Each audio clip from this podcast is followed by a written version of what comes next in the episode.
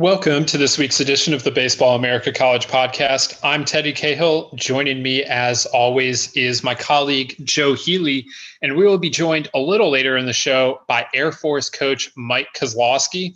Uh, excited to to talk with him. Uh, but before we get to all of that, we are. I've got to let you know that the Baseball America College Podcast is presented by Rapsodo. Rapsodo has become the industry standard in player performance data. Coaches use Rapsodo data as a measuring stick for player development and evaluation. The Rapsodo National Player Database is a free service that allows you to see how you stack up against your peers and provides a pathway to get discovered by scouts. You can check out the Rapsodo National Player Database at rapsodo.com slash national database.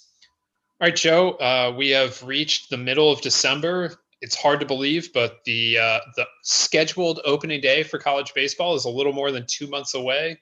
Uh, it's coming up fast on us at Baseball America. It's also a busy time as we put the finishing touches on our Baseball America prospect handbook, ranking the top 30 prospects for all 30 major league teams. You can pre-order that at baseballamerica.com. Uh, so it's uh, it's a busy time here in the middle of December, and uh, you know we're we're glad to be talking some college baseball.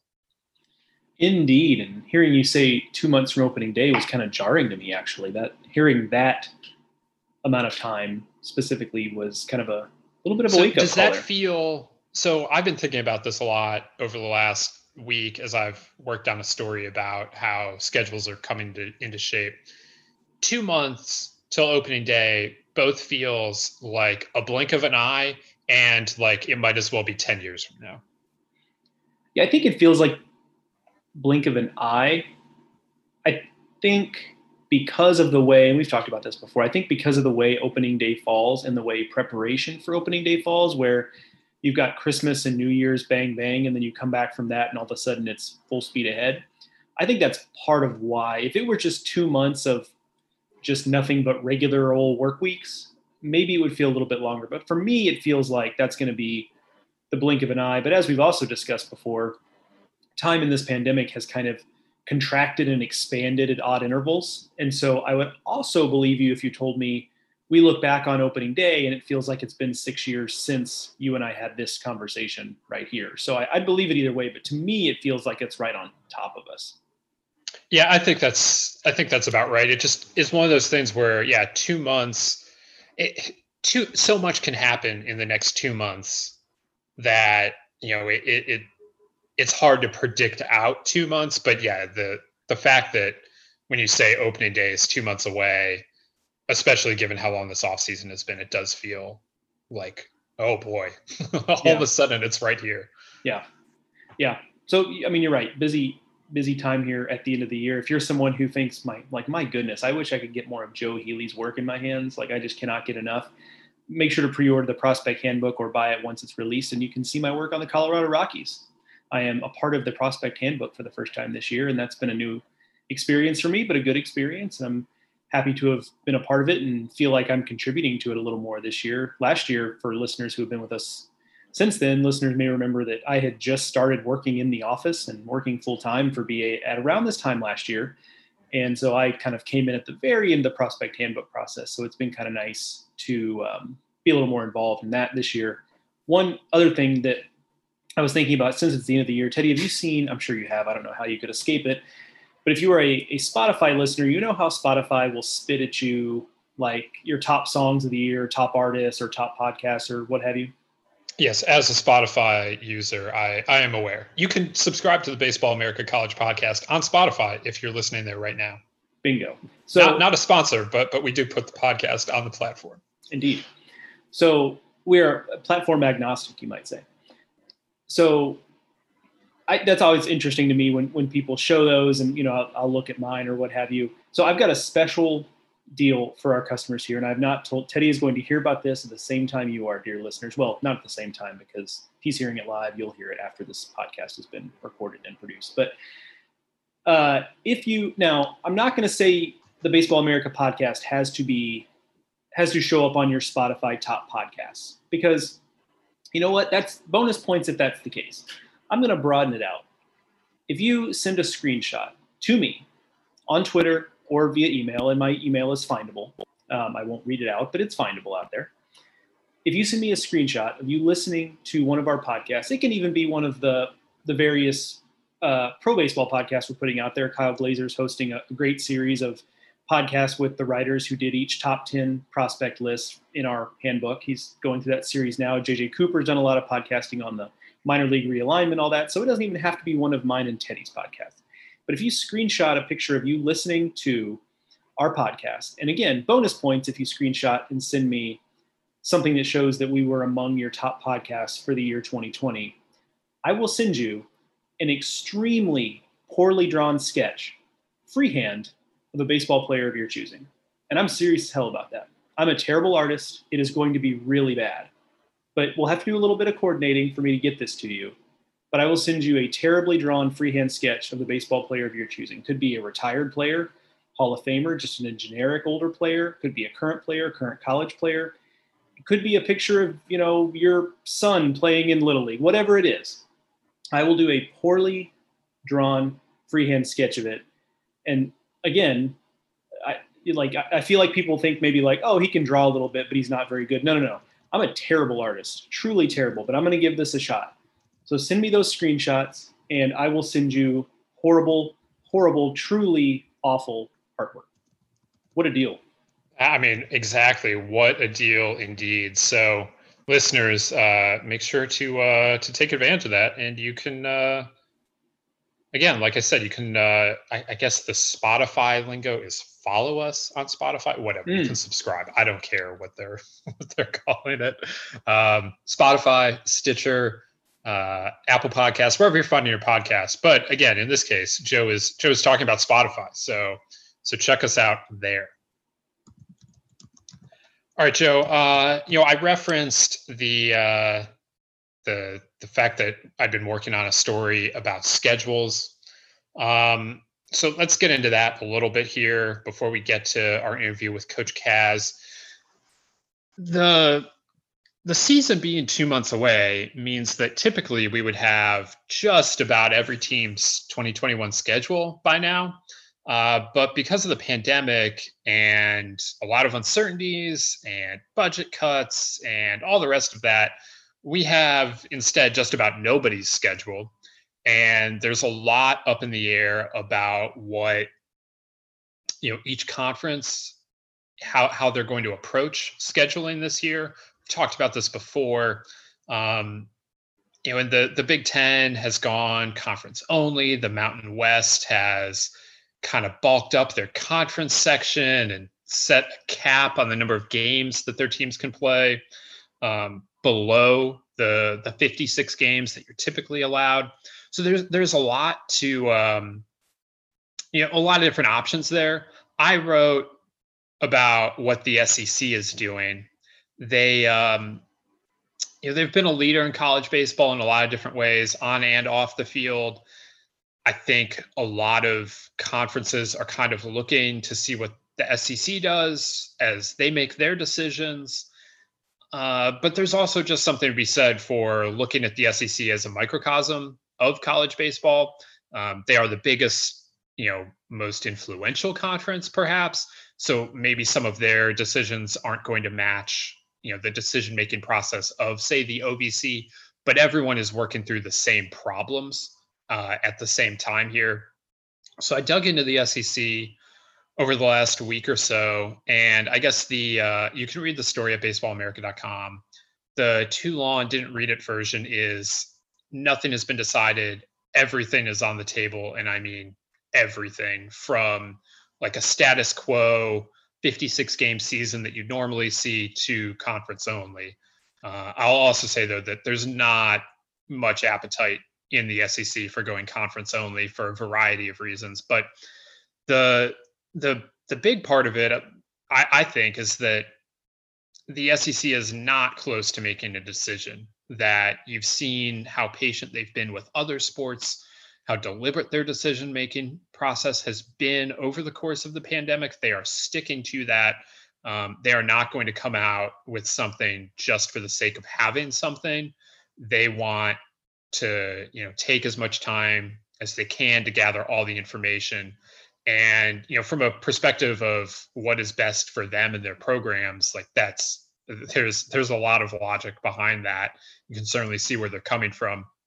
From a broader you know what would be best for college baseball perspective it might be you know th- there's something to be said i think for them taking a lead and saying this is what we're doing. Um you know eh, eh, for, for all the coaches that that want to know um you know here's what the biggest conferences is setting out to do. Uh, but that's not i would not look for that to happen. I would look for them to make a decision in the new year. As one coach in the league told me like look if we have to go to conference only games we can do it on february 1st um, you know the the conference didn't set a soccer schedule out this fall until a week before their games started. So you know they could wait an awful long time if they wanted to nobody wants to wait that long. They they they want to have a schedule out before you know February 12th, but you know that that is kind of where they're at as a conference is is you know a slow and deliberate approach, which flies counter to what some other conferences are working on right now. Yeah, there, there really seems to be two different approaches, and this is true when when we saw basketball and football trying to get scheduled. There really does seem to be two very different approaches to it with with some conferences really wanting to get out in front and, and trying to set a plan early so that you can start to really lay down logistics to that plan. And then other conferences really wanting to take it slow and, and be measured about it and, and basically put a plan together at the last possible realistic moment so that you have the most information you could possibly have before you make a decision. And honestly i don't think you or i or really anyone else can confidently say which way is right to the extent that there is a right or wrong answer in this incredibly difficult, nuanced discussion. Uh, it, I don't think so. You made an interesting point there, which is basically that the SEC coach is saying, you know, if we want to go conference only, we can do that on February 1st. And I think that's a great point because you say the SEC doesn't have a lot of appetite for conference only schedules. And I would say more broadly, like we do know that the Big Ten is wanting to do conference only. We know that just by the amount of times that we've heard about you know Big Ten teams pulling out of things or you know reporting that's been out there about that kind of being the decision being made even though there really has been kind of a lack of an official statement from the big ten on that we just the clues are out there for that to, to be able to confirm that at least that being that the, the, the plan they're working towards now. But outside of them there just doesn't seem to be much appetite for conference only schedules period and if there was, we would probably know a lot more by now, just because if there if there were conferences out there who were big on, you know what, we're just going to close ranks, we're going to play conference only schedules, we're going to try to maximize the number, you know, the Mountain West approach, right? I mean, the Mountain West is allowing for non-conference games, but basically what they did is beefed up conference schedules to say basically if these conference games are all you get to play, that's still a pretty decent number of games in the grand scheme of things with 36 of them. So if there was a appetite for conference only schedules, I think we'd probably know a lot more by now because there really is not a lot of risk if that's what you really want to do. There's not a lot of risk in telling us that now. Um, now, if you think that maybe you might have second thoughts about that, that's different, and I think that's why we're we are where we are right now. Where I think you're right. I just think it's going to be into the new year, and hey, look at basketball. Look how close to opening day of the college basketball season we got before we knew what a lot of these teams were doing. I think it's going to be a little bit I think we'll have more information because baseball will have the benefit of it being a little bit later in the year. It's an outdoor sport.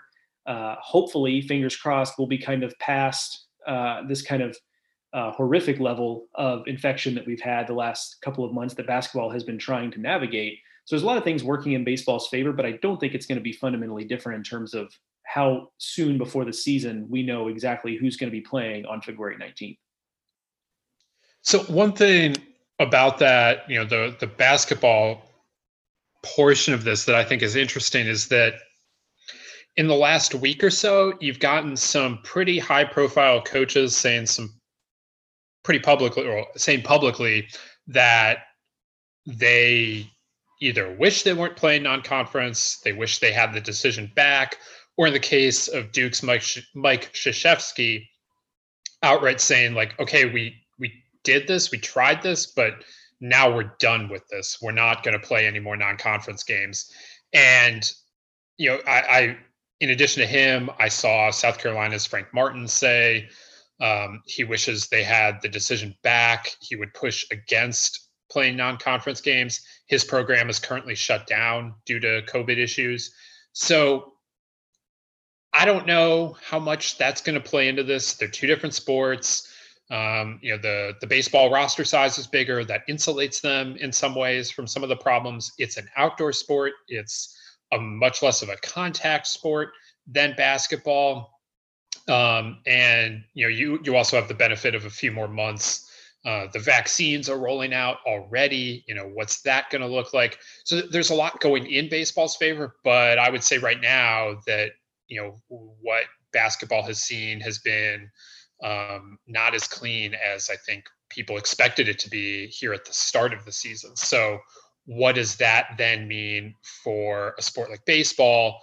You know, which has you know is, is less of a revenue sport. So, uh, would teams, schools, conferences, decision makers would they be willing to take on the same level of risk that they have for basketball? I don't know the answer to that. Um, the other interesting thing is that there's really been nothing from the NCAA yet um, in terms of guidance, and nobody's really sure whether any is going to be issued ever, uh, which directly flies in the face of what happened for basketball. So if you're wondering about priorities there, um, and you know that's relevant because there are coaches out there that would like to see the season delayed a bit because there are a whole lot of reasons to to think that if you push the season back by even just a couple weeks to get it into March, uh, that things would be more advantageous. At the very least, you could clear out of the way of the winter sports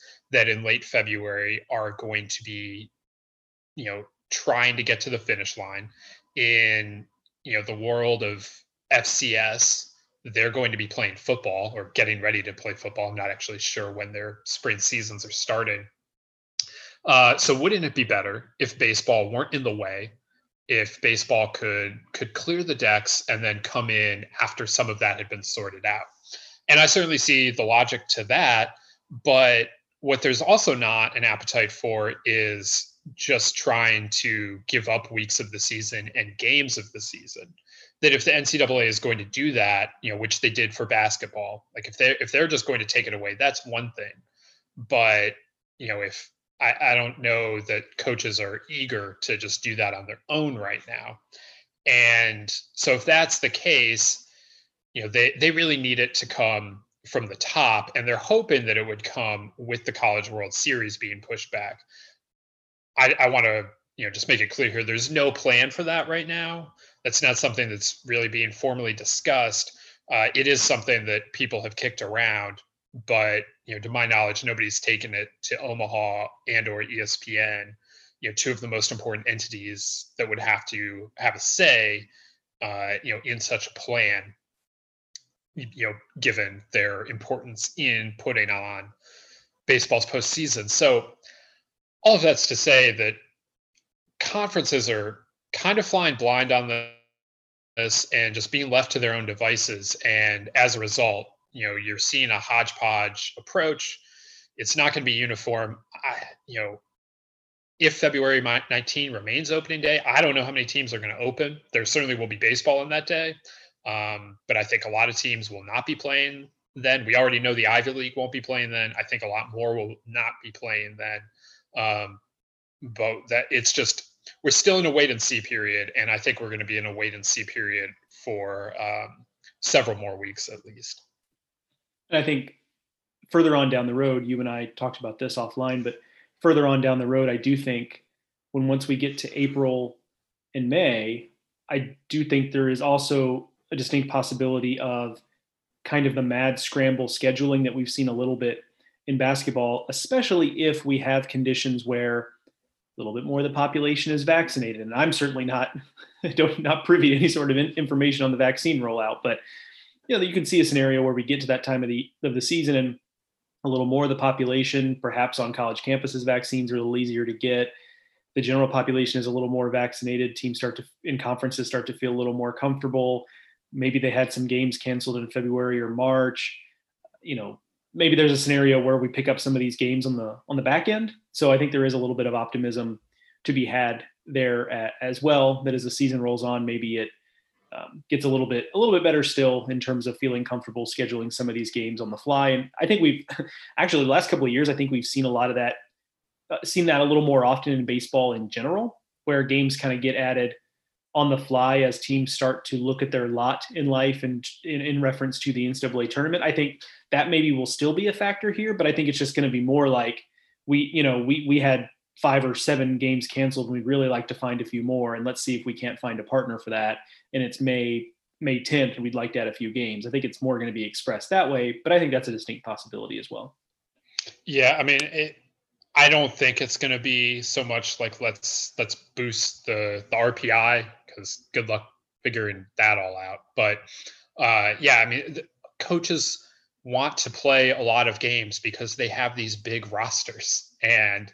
uh, you know, so they need the opportunity to use their players. Um, you know that that that is part of part of the, the the factors here is that you know everyone is keenly aware that baseball and every other spring sports athlete already lost effectively one season to the pandemic. They want to give them something close to normal this time around so that it's not two years of that. Uh, which I think is a I don't want to go so far as to say noble, but like you know it's a it's a very nice sentiment, and hopefully they're able to pull it off. Um, you know because there, there are a lot of players back in college baseball. There are a lot of players in college baseball. Uh, you know, for the first time that that had their high school seasons, junior college seasons messed up. So, you know, anything approaching normal would be great. Uh, but you know, as, as with everything, there th- th- this year, there's a lot more to it than just the baseball aspect of it. All right, so we um, we're going to continue tracking this uh, as the scheduled opening day uh, draws ever nearer. Um, and again, you can read my full story about going inside the process of the SEC, um, you're trying to put together a schedule at baseballamerica.com we'll be uh, we'll have our interview with Air Force coach Mike Mike Kaz uh, coming up here in a second. But first, check this out. Today on the Baseball America College podcast, we're excited to have Co- Air Force coach Mike Kozlowski, Coach Kaz, as everyone else calls him. Uh, and, and, we will the rest of the way here, Coach. We're excited to have you uh, talk some baseball here on uh, on a December day. I appreciate it, Teddy and Joe. Thank you guys for having me on. It's uh, I'm excited to be talking some baseball, especially when we're in the winter months and all our kids are at home basically for all across the country. And hopefully we're going to have a spring season. Absolutely. Well, you know, it's been obviously a very strange year for everyone in college baseball. Um, but you know, you guys were were able to get back out on the field pretty early this fall. I, I say fall, but really it was still in the summer when you guys started.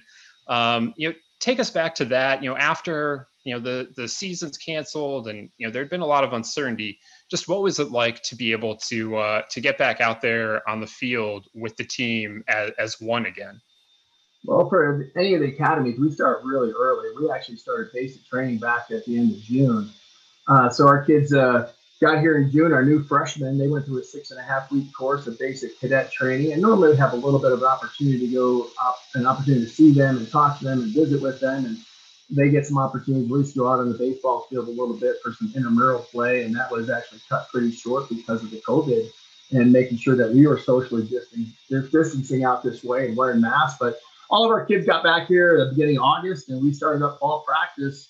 Um, actually, so our um, uh, our non-championship segment portion. Uh, we started in, on August with our eight hours, and then we had our full fall season. So we actually had zero interruptions in regards to COVID. So from our perspective out this way, we had a great fall. The weather was outstanding. Uh, we and for our kids at least to get back on the field because even our freshmen, a lot of these kids didn't have the opportunity to play summer ball. Um, of course, with uh, their seasons being canceled in, in, the majority of the high schools around the country, and then along with some college or somewhat some of their summer club ball didn't get to play. And then when these kids showed up in June, it was great to have an opportunity to start in early August to get these kids back in back in the yard uh, back on the field to, to do what they truly love. So the the season, you know, the the past you played about 15 games. You know, we didn't get to see a whole lot of uh, of the Falcons. What what can you tell us about what you learned about the team from from the spring and, and from the fall now as as you look to your 2021 team? Well, for a majority of the schools last year, they're having the opportunity to bring their boys back uh, for a fifth year or sixth year, whatever it's going to be, uh, for them to continue to play baseball. When you're at any of the academies, they have a four-year window where they have the opportunity to play. And uh, our seniors last year that only got to play a handful of games, uh, they graduated. They walked across the stage this past year and threw their hats in the air as the Thunderbirds dripped over overhead, and now they're lieutenants serving in the Air Force. So we do not have the opportunity to bring our seniors back for a fifth year, uh, which to me is fine. You know, this is a different opportunity in a different school. That our number one goal and job here is to produce military officers are going to go serve and protect our country. And it's kind of cool to think that our kids are already now in pilot training, flying million dollar jets, getting ready to serve, fight, and protect and provide that security blanket 12 hours of sleep well each night. Um, our current folks that we have in, in the program we're excited about our pitching staff coming back. Uh, we didn't lose too many from graduation last year. Uh, we lost a one phenomenal player named Ashton Easley was picked up with the Marlins.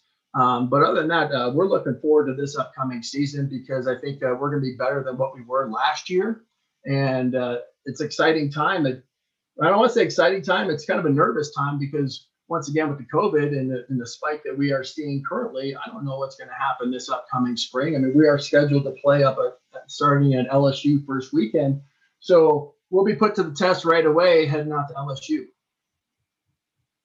You mentioned Ashton Easley, and I was going to bring him up because I think he was he was one of the more dynamic players in, in college baseball that not a lot of folks knew about last year. So it was disappointing to not get to see him play out that 2020 season. And so now you know you've got that hole in your lineup. Um, is there anybody that stands out or a group of players stand out that you think can bring that level of, of dynamism and not necessarily be Ashton Easley right away, but just bring some of that some of that multifaceted threat that he brought to the diamond uh, for you guys last year?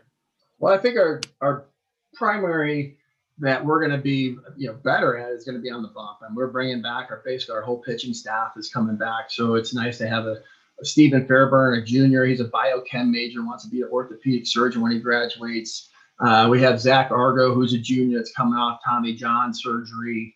Uh, we have probably about uh, seven or eight pitchers that we're really going to rely on heavily that all return and that have seen a majority of our innings. Uh, so we're definitely excited about our pitching staff. Um, from a position player perspective, uh, of course, uh, losing Ashton Easley is a tough kid to replace. But in center field, we're going to put a young man named uh, Caden Zimmerman out there in center field, and uh, other than that, everyone else returns. So, uh, you know, Ashton hard to replace a kid that's throwing 95 as a closer for a center fielder uh, that ran a six five, can steal significant amount of bases. Had had the hose in the outfield, can hit with power. He definitely was a five tool player that the Marlins uh, definitely get got a great deal on, and we're excited, hopefully, to see Ashton be able to continue and play with the Marlins if they get going again. Yeah, we um, you mentioned Ashton here. We've seen Nick Reddy come through. We've seen Griffin Jax come through. Recruiting, developing players at a service academy is different than it is at, at other institutions. But what is it that that you guys have hit on recently that you've been able to um, you know to, to produce some players like that while you're also serving this other purpose the main purpose of you know developing officers for the air force? Well joe our recruiting is very similar to every other school. Um, the only thing that's a little bit different out here is the first thing i always ask is what are how are your grades because um, if a kid doesn't have over a 3.7 gpa there's no no reason even to bother to look um, our average act is a 31 our average sat is a 1400 so we're looking for the cream of the crop young young men to come to this institution and represent our baseball program. So a lot of people always there might be this this fear that they think, well, I don't want to go to a military academy. I don't know what it's going to be like, of course. And but at the end of the day, every young man and woman that attends any of our academies they're on a half million dollar full ride scholarship, and it truly is the greatest opportunity of a lifetime. So for all those kids that are out there, I mean, do not overlook an academy. And I'm talking even from the Coast Guard, the Merchant Marine, Navy, Army, and us. I mean, what we do and what we produce is a whole hell of a lot bigger than just a, a, a baseball player. And when you talk about um, the development, it's not only as a development as a baseball player, we're developing men. you know, we're developing women that are here because at this institution, not only are you getting a world-class Ivy League education and playing Division One sport, but you're also you're jumping out of airplanes, you're flying gliders, you're strapping your butt in an F-15, F-16 fighter jet, put on a flight suit, gravity suit, parachute, helmet, mask, and visor, going 400 to Mach 1. You're doing survival training in the mountains. You're punching people in the face in boxing class. You're doing learning arm bars, chokeholds, submissions, you learn how to kill people. Um, so everything that we do here is, is for development to produce a leader of character and a future military officer that once again is going to go serve and protect our country to the greatest that they can. So um, when they're here, it's so much bigger than just baseball. And there's plenty of time. Everyone has this perception that the kids that attend the academy are running around with a rifle over their head saying, I want to fly jets, or they're doing push-ups all day and you know they have an opportunity to practice from 345 to 412. You know, that's not the case. I mean, we're done at noon every day, and our kids we're out in the field practicing and following the NCAA rules because at the end of the day, we want to go to the College World Series just like every other Division One program out there. We want to showcase who we are.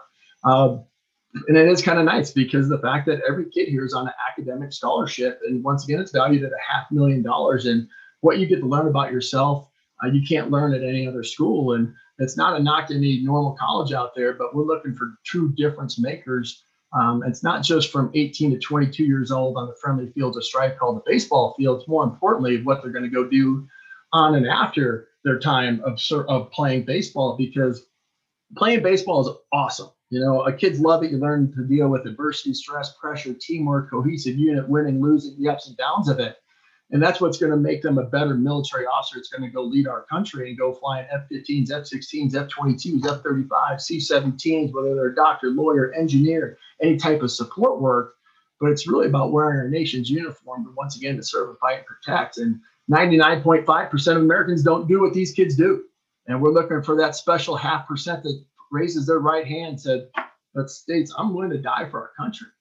And with all the different opportunities that they get to learn, whether it's on the, once again, the friendly fields of strife, whether it's academically, whether it's the military side, um, it's just going to benefit them later down the road when they're 25, 35, 55 years old and understanding why they came to the United States Air Force Academy or any of the academies. So um, I think it's easy to recruit. That's a big question that people always ask is about recruiting out of the academies. Oh, it must be so hard to recruit. I'm like, hell, this is about as the easiest school in the world to recruit to because everybody in their right mind should want to come here.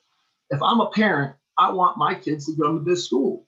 And lo and behold, you look at it, my daughter's a junior at the Air Force Academy. My son's a senior in high school, and he's done really well in his standardized tests, and he's a good kid. And he's going to end up coming here next year.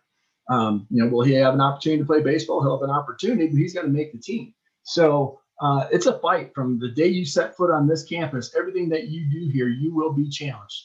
Uh, we do kind of focus on a little bit that you will fail here because once again, when we, we take the cream of the crop, the best of the best elite kids throughout our country, and they attend this institution, and now you're no longer the big fish in the little pond of high school, and you come here, you're the little fish, and now you got to fight your way through, and you're going to learn to fail a little bit and then we're going to pick you back up and we're going to get your ass off the mat and say, get back up and get back in the damn fight. So our kids learn a lot about resiliency. They learn a lot about grit um, because that last game that they played between the white lines, that next game they play is no longer called a game. It's called war. And we're really preparing these kids to be war fighters for our country. So we have some signs in our dugout that might not be politically correct, but you know what? If you don't like it, then don't come to our school. And once again, you can go be a damn sheep because at this school, we want sheepdogs.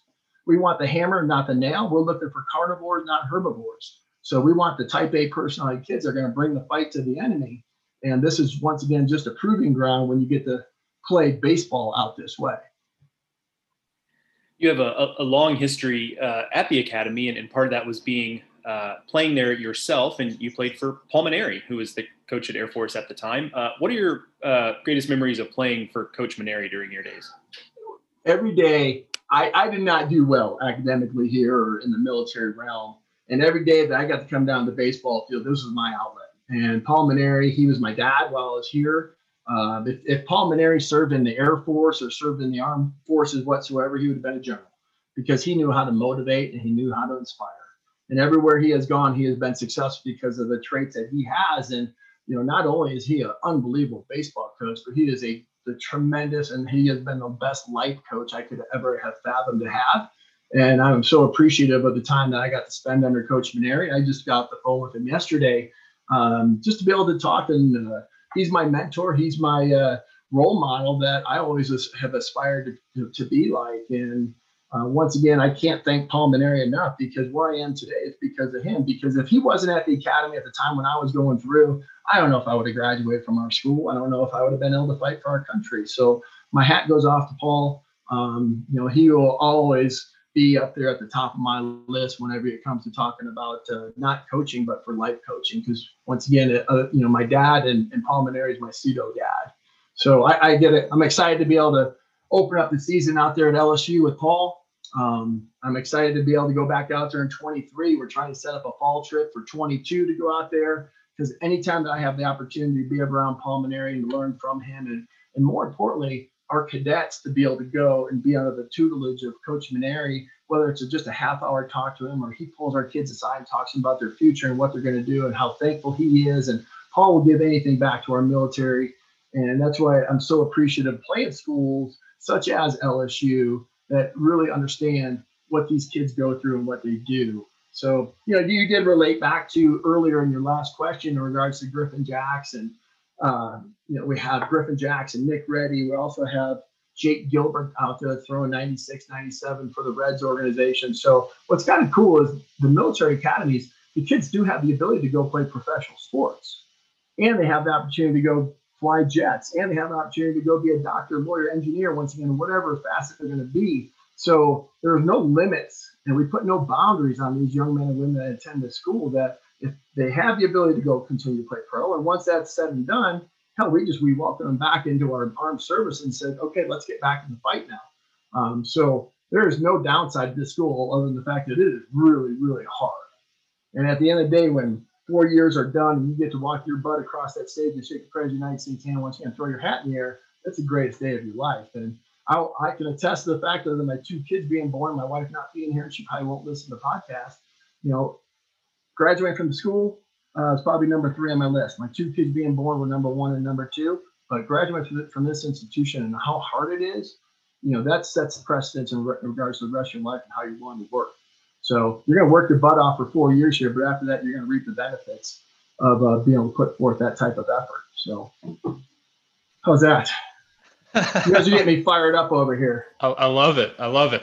You you mentioned the you know just being able or the opportunity for for you know the kids to to go fly jets and that's part of what they're they're doing there. And one of my favorite things on twitter is you know usually around this time of year you're posting videos of your players going on their training flights and you just seem so excited to be watching them do that and get out there. And, you know what's that like watching them you know have that opportunity and, and, and go through their training and you know such a you know exciting part of of of being there i assume is is getting to fly um, you know, and, and them getting to do that on on that stage? Well, our kids have been here since uh, 24th of June. We did not have a parents' weekend. They have not been authorized to go home. They did not have a Thanksgiving. Uh, they just left uh, this week. They just finished up finals, and now they're heading home.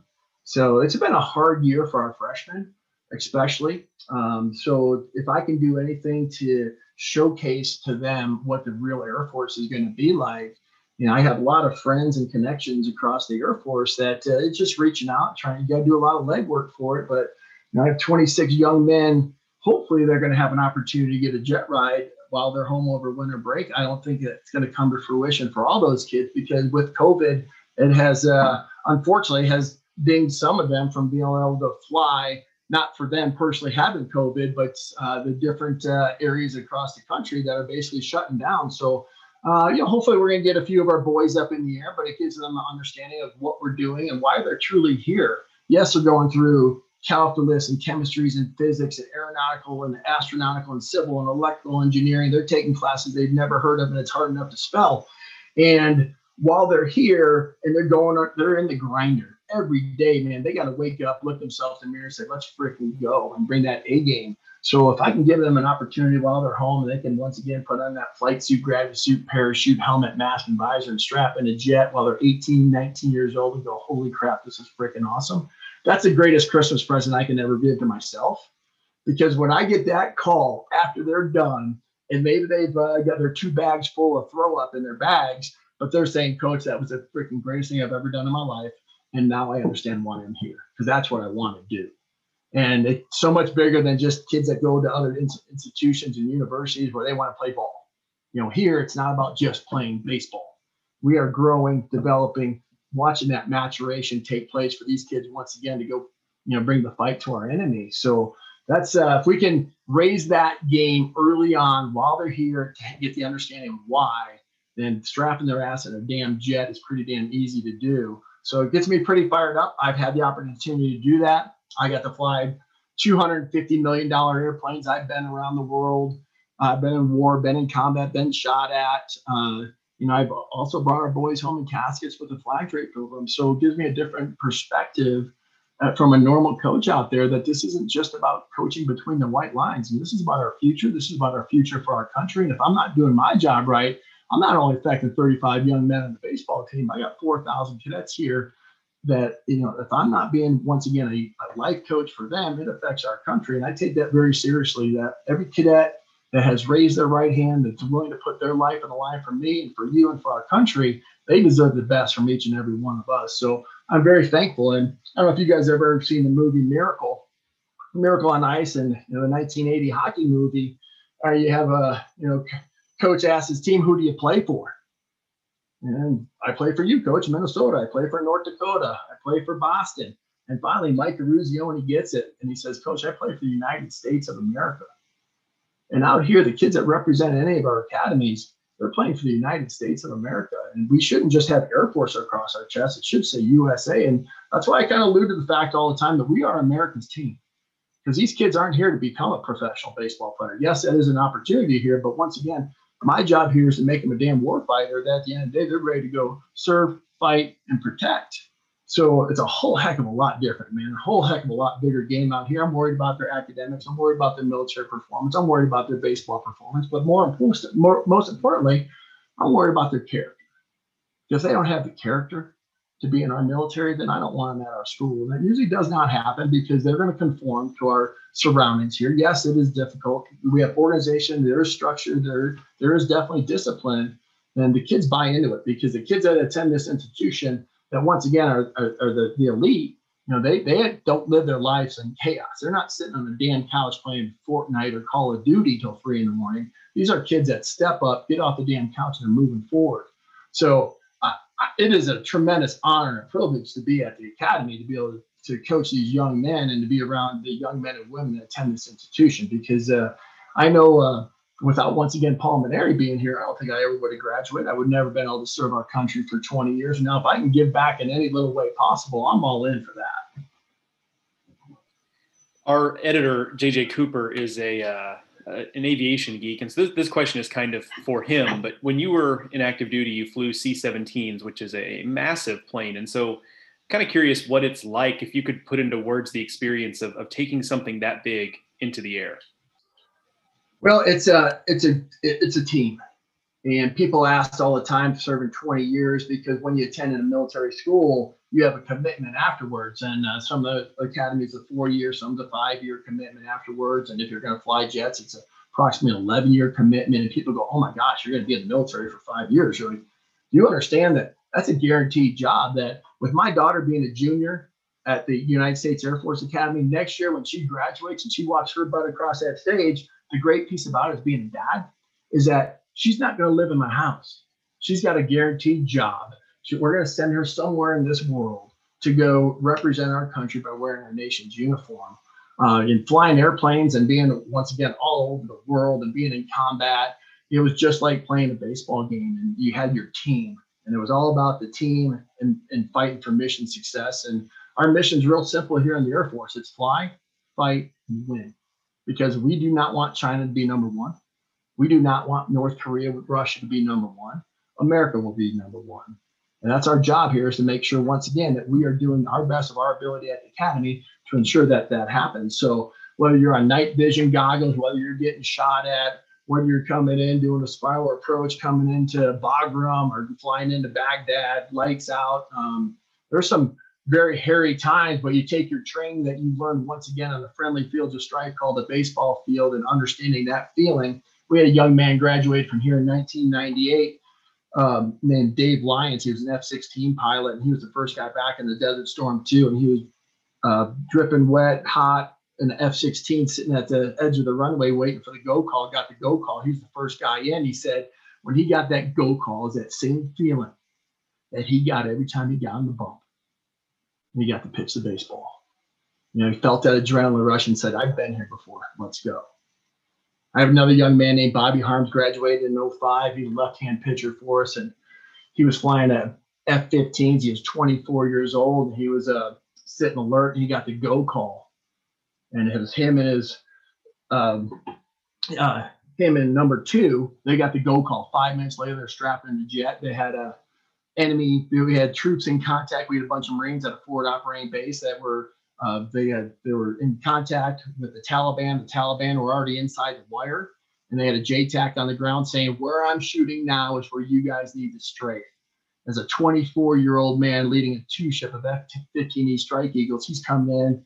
He's doing his strafing runs and strafing runs and strafing runs, and he won't talk about you know that day at all, other than the fact that we lost eight Marines. If he would have got there a little bit earlier, maybe we could have saved a few of our boys. And that's what we're doing here. Joe, Teddy, man, this is so much different. And what we're and why. And to be able to wear our nation's uniform, have that American flag on your left shoulder when that national anthem being played, it has purpose and it has a true meaning.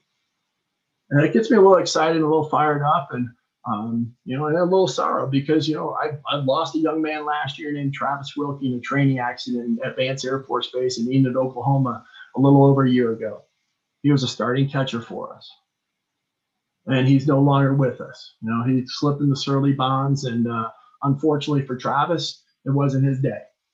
And, and, it sucks to say that, but you recruit a young man out of high school, and he comes to this institution, and four years later, then he's flying jets, and uh, you know, this is a dangerous profession that we're in, and that's what people have to understand out here. These people have committed their lives for our country, and they're willing to dedicate their lives, and I don't want to be a gold star family, but if it comes to it with my daughter, if my son come to school here, you know, I know the expectations and I know what we're willing to bring, what we're willing to provide. Because once again, to keep our nation number one, we need people to step up.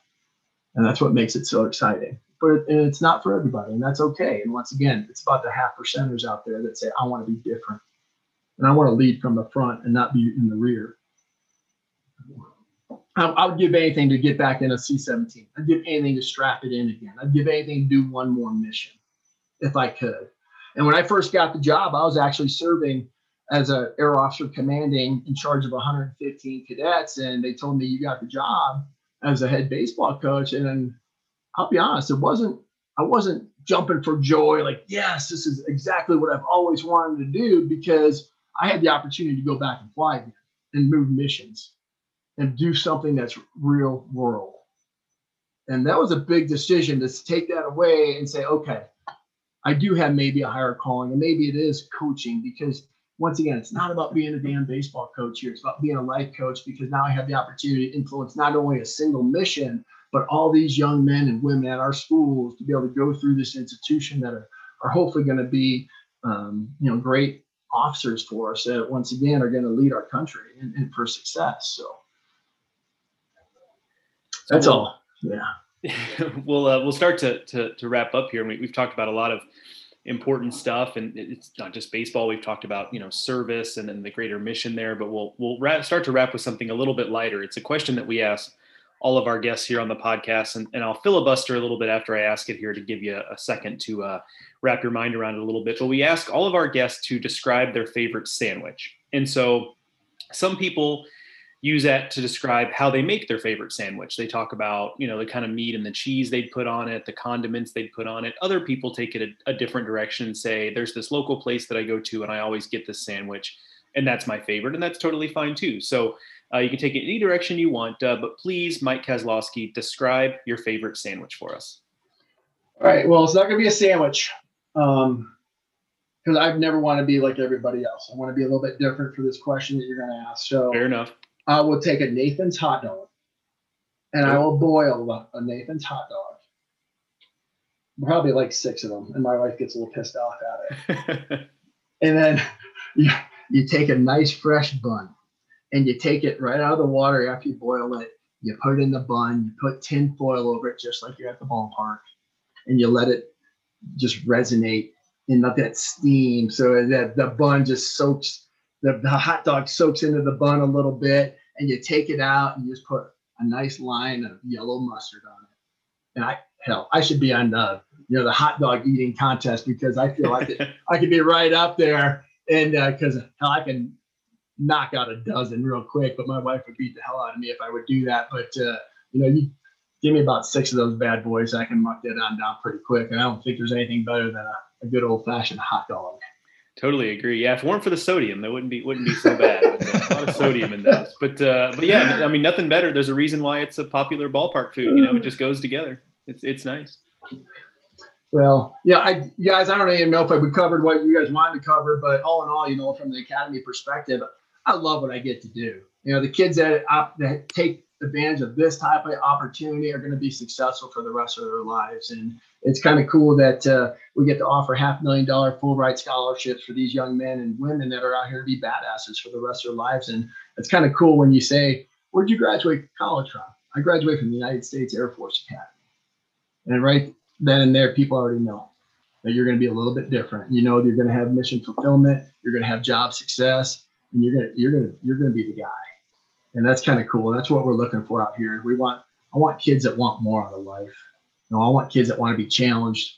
Uh, kids that will never say never say die, and we put no limits or no boundaries on our kids while they're here. I mean, hell, I'll let them go snow skiing and snowboarding. Hell, we live in Colorado. I want them to learn how to fly fish. I get kids on my team that are want to be astronauts. I got rocket scientists. You know, I have biochem major kids that want to be orthopedic surgeons, and no limits, no boundaries because at the end of the day, th- these kids are not going to be defined by baseball. They're going to define be defined as officers, and that's what makes it special here. Absolutely. I mean, we like like Joe said, we covered a lot of ground. Uh, we covered some great ground, and you know, it's uh, you know, it's a unique experience that you you have there, and so to to be able to get your insight on on how you how you go about it and, and your personal experience, I think is uh, is fantastic. So we really appreciate you you taking the time to share that with us today here on the podcast and and uh, you know share it with our listeners as well.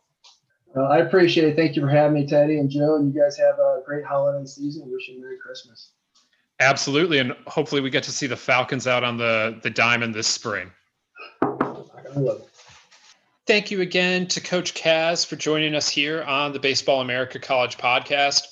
Joe, uh, always happy to talk with uh, with the coaches of the service academies, it's kind of a different deal in so many ways than than the rest of the Division One coaches because you know they have this you know dual responsibility, and really the bigger responsibility is you know helping to develop officers in in their uh, specific military branch, but they're still out there trying to win games and develop players and, and succeed on the baseball field. And you know, it, clearly Kaz really cares about Air Force Academy, having spent so much time there, his kids, you know, being lined up to go there, and you know, his daughter being there now, and uh, you know, him being the coach there, and but but he also, you know, really just wants wants to win. It's uh, you know, it, it it's easy to hear the passion really in in all part all facets of of, uh, of his job there.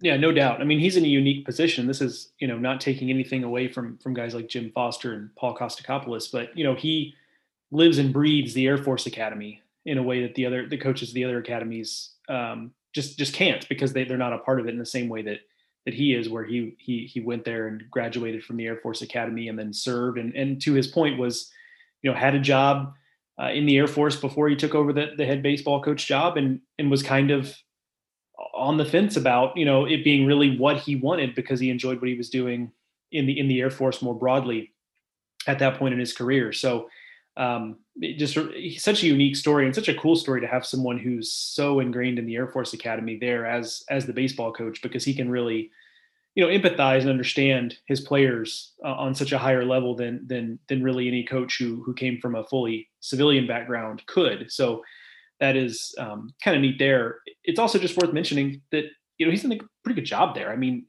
we didn't talk a ton about just kind of the the, the process that he's undergone at Air Force and, and, coaching that team, but they've, they've gotten quite a bit better. I mean, this program was before he got there was was just really not not good, really really struggling. Most years were, you know, well under 500 in conference play. We're talking years of like four and 20, three and 18, seven and 23, and he's really kind of gotten that turned around to where now, granted, in a pretty good Mountain West conference, they're still typically finishing under 500 in conference, but they're they're a heck of a lot more competitive. We talked about the high level of talent that he's brought there. Uh, you know, Nick Reddy, uh, Ashton Easley, more recently, Griffin Jax on the mound. We talked about those guys in the interview. Uh, so there are examples of individual talents there that that was just the type of player that Air Force was not getting at, at in the recent uh, history before Kaz got there. And you can see it in the numbers too, even though they're still finishing under 500 in conference play. I mean, this was a team that had seasons where their run differential was minus 300 something. They had a season of minus 400 something in the run differential. And, you know, now they're they're up to a little more, you know, normal where they're they're a little bit above water in terms of run differential or slightly below water in run differential. So in terms of competitiveness, I mean, because you can look at these losing records and kind of think they're all the same, but you know, it may just be a few more wins, but if you're looking at in the grand scheme of things, they are a lot more competitive than they were, say, uh, 10, 12, 15 years ago. So he deserves a lot of credit for that. And I, he does a good job of, I think it's understandable why he's able to get a certain level of player there because he really does. Some of this is his history with the Air Force Academy, but he's really able to sell that program in a really unique way. And his passion comes through in a big way. And, you know, he talks about it being on its face a tough place to recruit to, but he thinks about it as being an easy place to recruit to because here's what they're all about. And if it's not for you, okay. But for the people who it is for, it's an easy sell. And um, that made a lot of sense to me. You're, you're picking from a smaller pool of players, but in that smaller pool of players, those guys are going to be a little bit more jazzed about coming to play baseball at Air Force. So if you want to go back into the archives, we talked with um, Jim Foster and Costi uh, this time, you know, Costi this time of year a year ago, and Jim Foster about two years ago now. Um, and I think that what you're talking about there, the and, and what, what Kaz is talking about, the the recruiting aspect of it, I think they both both of those guys said similar things as well. That yeah, okay, I, I understand why from the outside you think this is hard to recruit to, but actually, we have this incredible education that we can sell that is free. And there are a lot of people that you know do want to serve their country who happen to be very good at playing baseball finding those players is you know the the the key here uh, because yeah in the sea of potential recruits you know it's not going to be for everyone. Um, but I, I, think all three of these guys think of it in a similar way. And, and that's you know it's not surprising that that you know they would kind of view it through that lens. Um, and i'm sure when they do get people that are engaged with the idea of going to a service academy, it's not that hard of a sell as long as they've got the grades. Like you said, you know, if you don't have a three six, um, it's not worth continuing the discussion because we're just not going to go anywhere. Um, you know, in, in that in that way, it's like Stanford, you know, and uh, or, or or Northwestern or name you know an Ivy League school, whoever. Um, so there, there's a lot that has to be right, but if it is right, I'm sure uh, you know the fit just you know is is there for all of these players. And, and to your point, yeah, he's done uh, a very good job of of building something there. And you know, we talked about these guys going on to play pro ball, and um, you know, they've uh, they they've been very successful at that over the last couple years. It's not easy being in Colorado and playing college baseball. You know, there's a reason why the University of Colorado or Colorado University, excuse me, um, why they don't have a baseball team. And know, so th- they're a little bit out on an island there in the Mountain West, uh, but they, uh, you know, they've they've found a way to to really make it work, and you know, some of that is you know because of the brand of the Air Force Academy and what they're able to do, but you know, it it is uh, definitely a credit to them that they're you know developing these players at the same time that the players are also you know figuring out um, you know navigating just a, a very difficult academic and you know physical physically rigorous uh, curriculum that that they have there at the academy. It is one of my uh, one of my biggest gripes with college baseball is that I just wish there were more Division One teams in the state of Colorado. just an incredibly pretty place. Colorado places like Colorado and Utah. Like I just wish there was more college baseball there because if you look at pictures of the backdrops at places like BYU or at the Air Force Academy or even Nevada, like those are just incredible backdrops and they're really unique and there just aren't very many of them in college baseball. Um, so Air Force does also have that to offer, just kind of a Colorado Springs being a, relatively pretty place to be. And also Air Force has, for my money, now I'm not, I'm not an architecture nerd by any stretch of the imagination. Um, it is not my forte. I am also not going to pretend to be any sort of, you know, Rolodex of all the great architecture in our country. But the Air Force Academy Cadet Chapel is one of the most interesting shaped buildings I've ever seen in my life, and I find it fascinating. And I, I, you may not think you know what I'm talking about, but if you Google this after you listen to this, if you're driving, please do not Google this. Wait till you get home. But if you Google the Air Force Chapel, you'll know the building. I'm almost certain you'll know the building I'm talking about because you've ever watched a commercial for the Air Force Academy, which you'll see occasionally, or during an Air Force football game, they show this thing. And it is just a really interesting looking building. So, I mean, I guess that's my my little extra two cents or my little kicker on the Air Force Academy is that uh, really neat cadet chapel they have there. It's really uh, pointy. It's like a series of triangles sitting out there that, that make up this building. So before we move on, um, you know, he mentioned that his favorite sandwich was a hot dog with mustard on it. And Joe, I don't really mean to get into the is a hot dog a sandwich debate. I think he answered it for us when he uh, when he put the hot dog in as his favorite sandwich. Uh, but I want to know what you feel about hot dog toppings. So I, first of all, I'm really irritated that there's this denigration of ketchup as a hot dog topic. Like, come on, like get over yourself. Like, let people put what they want on hot dogs. And don't me wrong, the mustard is the more important piece to me. I'm not arguing that point, but there just seems to be people this this movement over the last several years of people looking their looking down their nose at people who like ketchup on hot dogs. Let people put ketchup on their hot dogs. Is it just syrupy tomato paste, like sugary syrupy tomato paste? Absolutely, but it's tasty.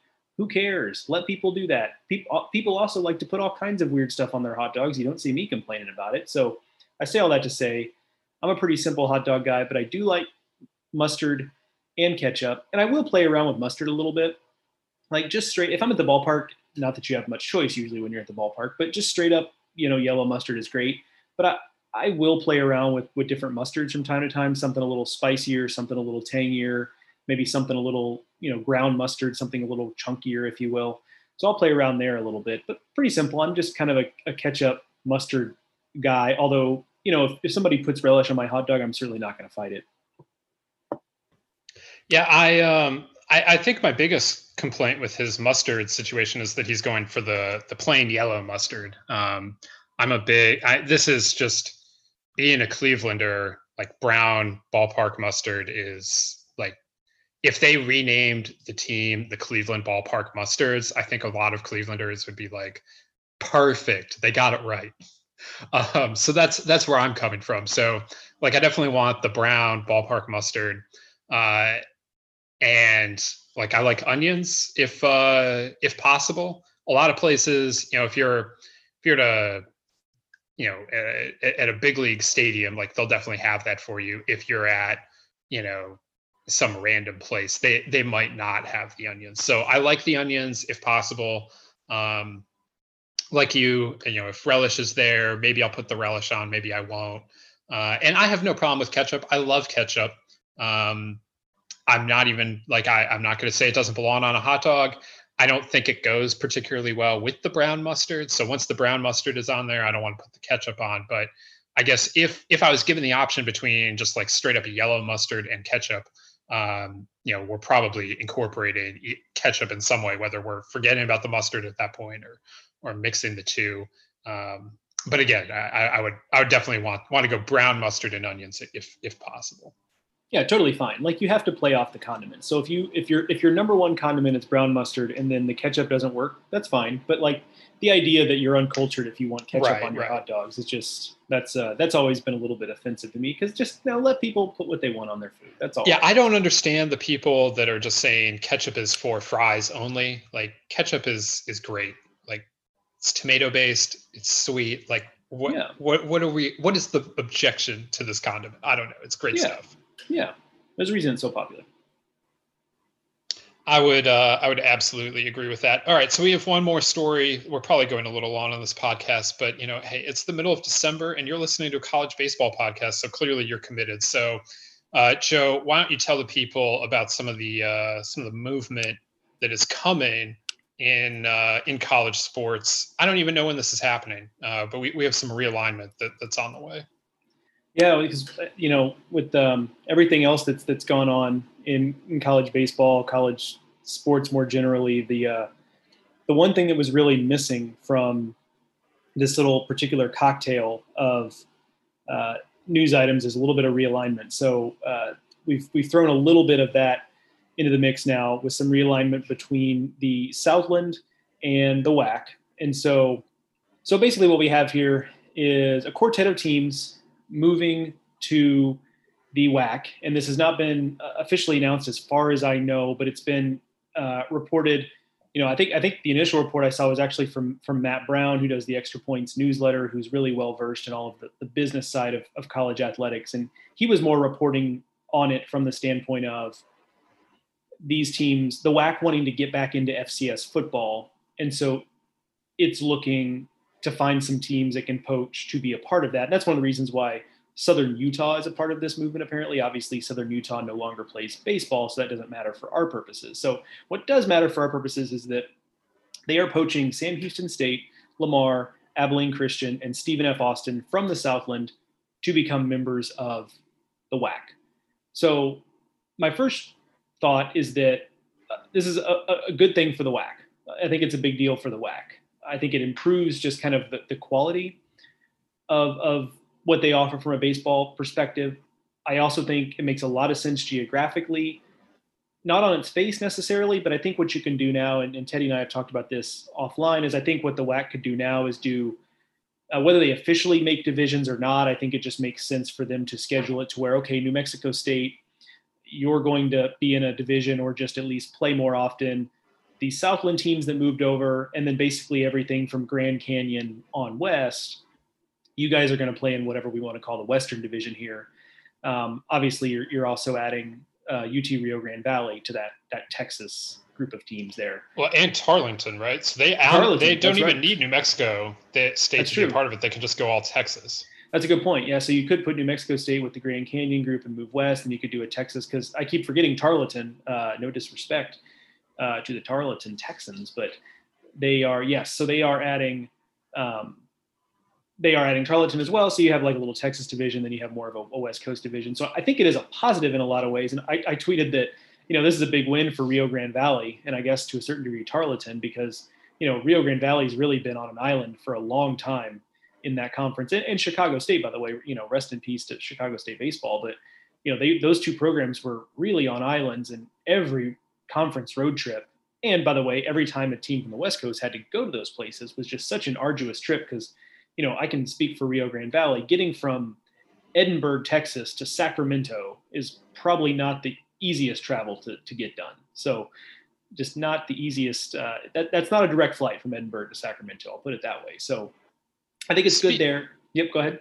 Yeah, speaking of Sac State, uh, as someone that has a little more of a feel for FCS football than I do, why is Sac State not included in this? Because you know, if if you only pay attention to the WAC and baseball, like like me, uh, you might not realize that Sac State is actually not a WAC member. They're they're in the Big Sky, and you know, it seems like they could they, they should be trying to consolidate their affiliate member here.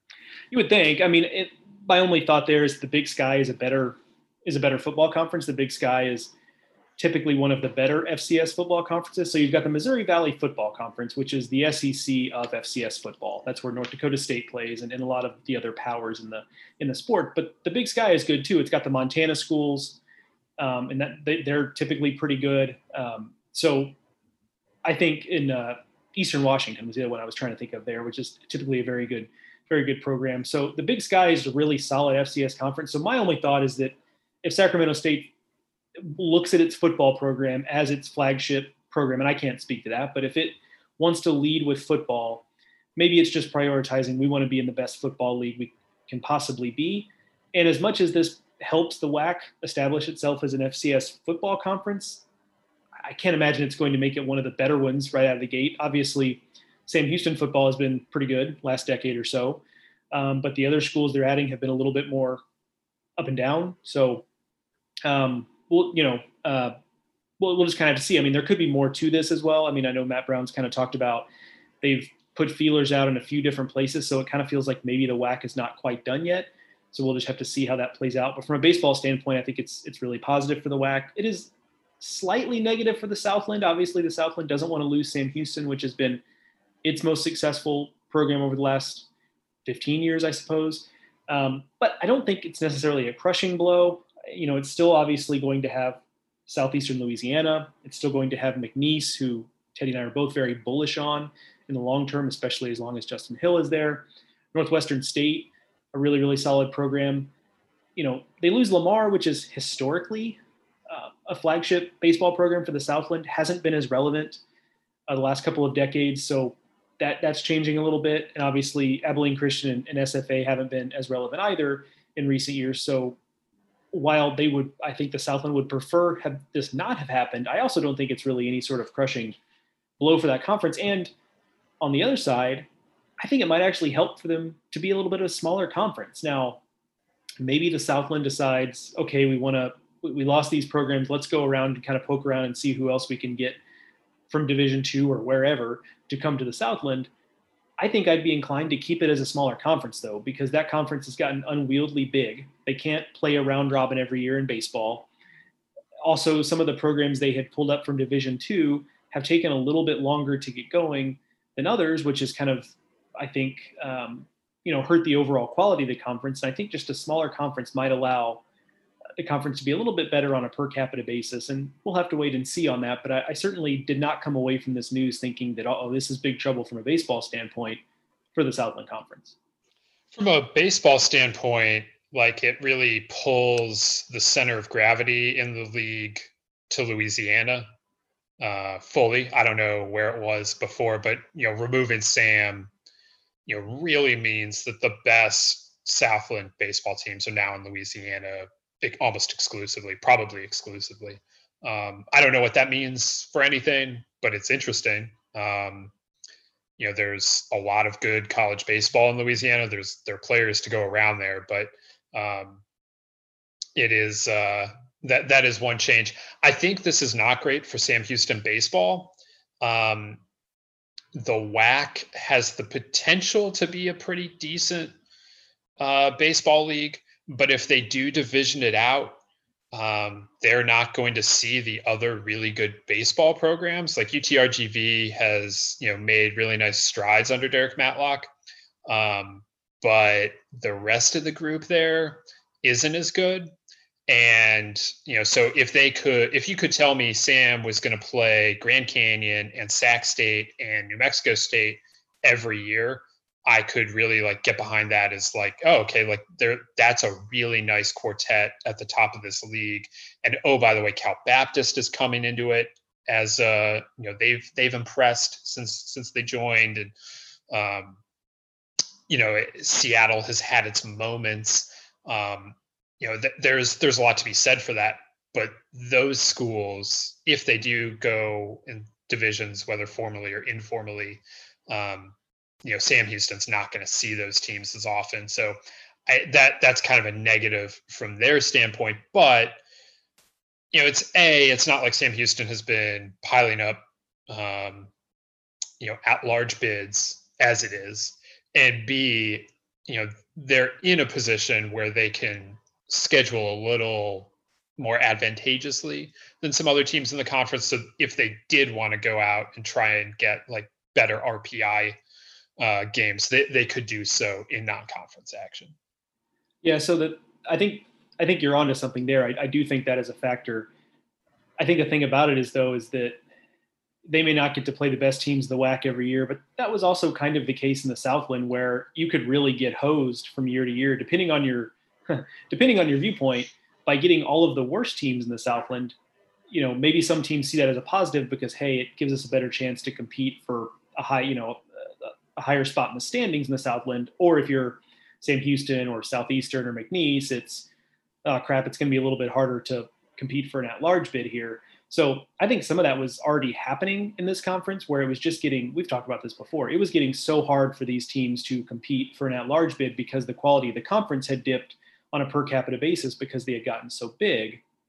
And so, so yes, the WAC might be tilted to where they're not going to be able to get those quality games every year, but they will get those quality games at least every other year, maybe every two out of three years, depending on how the schedule ends up splitting down the middle. And let's face it, to the point you just made, Sam Houston's at large hopes really aren't necessarily going to be banking on putting up a gaudy record in conference because they've put up 24 and 6, 25 and 5, I forget what the record was, conference records in the Southland and haven't gotten in to the NCAA tournament in those years. It's all about are we able to pick off A&M, Houston, Texas, Baylor, whoever else we can get in the midweek. If they can pick off two or three of those, plus go 23 and 7, 24 and 6, 25 and 5 in conference, now we're cooking. So really, if they don't pick off those midweek games, none of the other stuff is really going to matter all that much. And if they do, suddenly that opens the door. So if those midweek games don't go away, I think they're more or less kind of in the same position they've been in in recent years. Yeah, and there's no reason to think that the midweek games would go away. Maybe they add a better conference weekend. I don't have their schedule in front of me, but I don't ever recall them scheduling up terribly well in uh, in the early season. Like their best is usually when they get into the Shriners College Classic, um, and they they can make noise there. I, they're not they're not. It, it, you know, I say it like it's easy. Like oh, why can't they just schedule some? You know, why can't they schedule A and M? Well, you know, A and M isn't necessarily trying to play them, so you know, it it does take two to tango. But if they can find a way uh, to improve that end of it, you know, that I, it could be really good for the WAC if if these programs continue their upward momentum. Um, it could end up being pretty good for the WAC. Now, there's a lot. You know, I, I included New Mexico State, and they like on the better end of it, but you know the jury is out right now without Brian Green there. Obviously, we saw limited action last year because of the pandemic. Uh, but what what is what is New Mexico State without Nick, Nick Gonzales and Brian Green? I don't know we'll uh, we'll find out in the years to come what Mike Kirby has there. Uh, but right now, you know, it's there, there's a lot that that has been lost in the last two off seasons. Um, you know, and it, it's one thing for Cal Baptist to come up and play really well right away, uh, but can you sustain that? Um, you know, so these are these are things to to work through. But I, I do think overall, um, good news for the WAC. Uh, interested to see how they how they line things up. But the, the WAC, the quality of the WAC has been improving in the last few years. And now, if you're adding a team like Sam Houston State, which has significant, you know, stuff on its resume, this is a super regional, um, you know, team eh, within the last few years. And then you're also talking about adding you know some programs with upside like there is upside at lamar i don't know how easy it's going to be to get back to that um, but you know, it's been done there before. So, and you're you're you're talking about Texas baseball. Like the the upside is always there with any of these teams. Um, it we'll see where they go from here, but I, I do like the future of the WAC overall. All right, that's going to do it for us here on the Baseball America podcast today. Uh, we hit on a lot of stuff there. There's a lot more on the website if you're looking for more. We didn't even get to our top 25 this week of breakout performers, uh, which is a thing I just realized right now. Joe and I will probably address that next week on the Baseball America College podcast.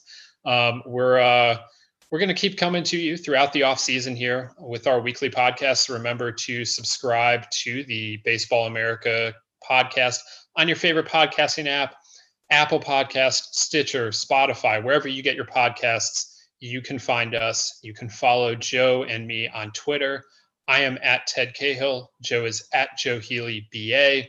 And uh, remember to drop Joe a screenshot of your uh, of you listening to this podcast on Spotify for to take him up on his offer of uh, drawing you a baseball player. Uh, we appreciate everyone uh, for listening uh, to us this week and, and throughout this this long off season that we are approaching the end of. So thank you for listening this week. Thank you to Air Force coach Mike Kazlausky for for joining us. Remember to check out the Rapsodo National Player Database at rapsodo.com slash national database. For Joe, I'm Teddy. We'll talk to you next time on the Baseball America College Podcast.